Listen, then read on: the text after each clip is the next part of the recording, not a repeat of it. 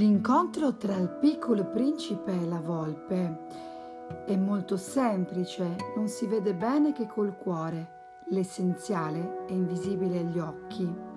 Il piccolo principe incontra uno dei personaggi del racconto interpretato da un simpatico animaletto chiamata, chiamato Volpe, semplicemente Volpe, e rappresenta l'amicizia, un sentimento che deve essere curato e che deve nutrirsi giorno dopo giorno con attenzione.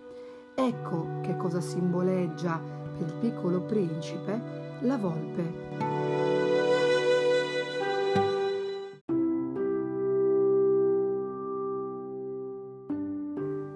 Ho deciso di raccontarvi questo bellissimo e dolce incontro.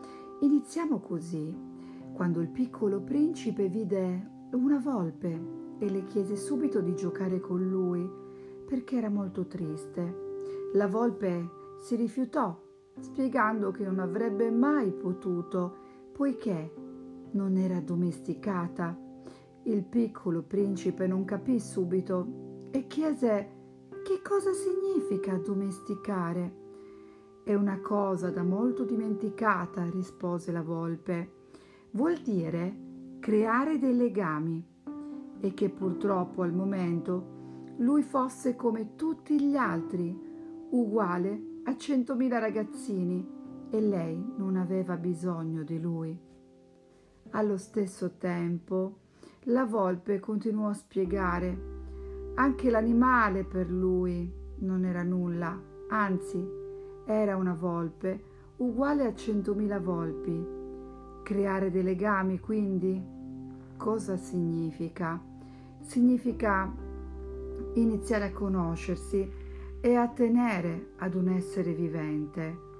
Il piccolo principe allora cominciò a capire cosa intendesse dire la volpe e chiese, Volpe, ma se tu mi addomestichi, noi avremo bisogno l'uno dell'altro tu sarai per me unico al mondo e io sarò per te unica al mondo.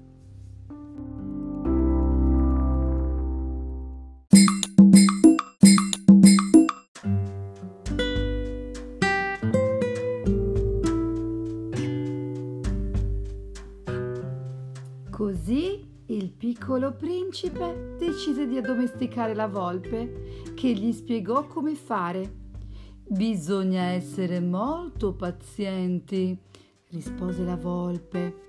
In principio tu ti sederai un po' lontano da me, così nell'erba io ti guarderò con la coda dell'occhio e tu non dirai nulla. Le parole sono una fonte di malintesi, ma ogni giorno tu potrai sederti un po' più vicino.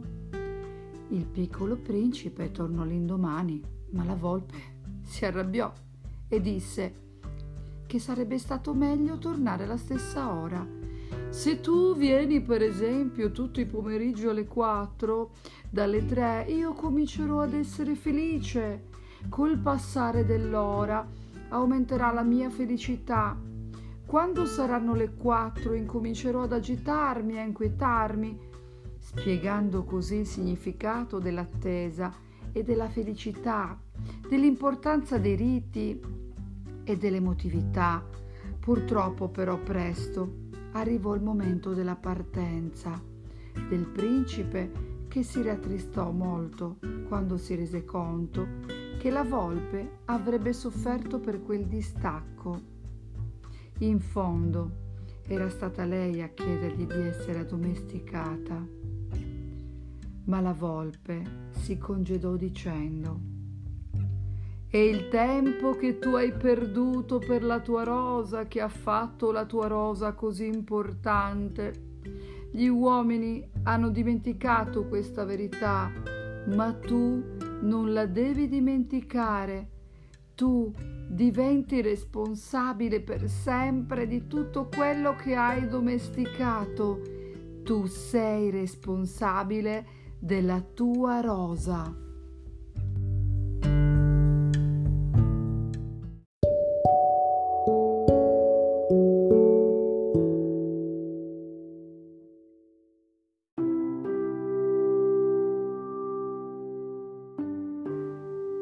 Ti amo, disse il piccolo principe. Anch'io ti voglio bene, rispose la rosa. Ma non è la stessa cosa, rispose lui. Voler bene significa prendere possesso di qualcosa, di qualcuno, significa cercare negli altri ciò che riempie le aspettative personali di affetto, di compagnia. Voler bene significa rendere nostro ciò che non ci appartiene, desiderare qualcosa per completarci, perché sentiamo che ci manca qualcosa. Voler bene significa sperare, attaccarsi alle cose e alle persone a seconda delle nostre necessità. Quando la persona a cui vogliamo bene non ci corrisponde, ci sentiamo frustrati e delusi, ma se vogliamo bene a qualcuno abbiamo alcune aspettative e se l'altra persona non ci dà quello che ci aspettiamo, stiamo male. Il problema è che c'è un'alta probabilità che l'altro sia spinto ad agire in modo diverso da come vorremmo, perché non siamo tutti uguali. Ogni essere umano è un universo a sé stante. Amare significa desiderare il meglio dell'altro, anche quando le motivazioni sono diverse. Amare e permettere all'altro di essere felice, anche quando il suo cammino è diverso dal nostro è un sentimento disinteressato che nasce dalla volontà di donarsi, di offrirsi completamente dal profondo del cuore. Per questo l'amore non sarà mai fonte di sofferenza.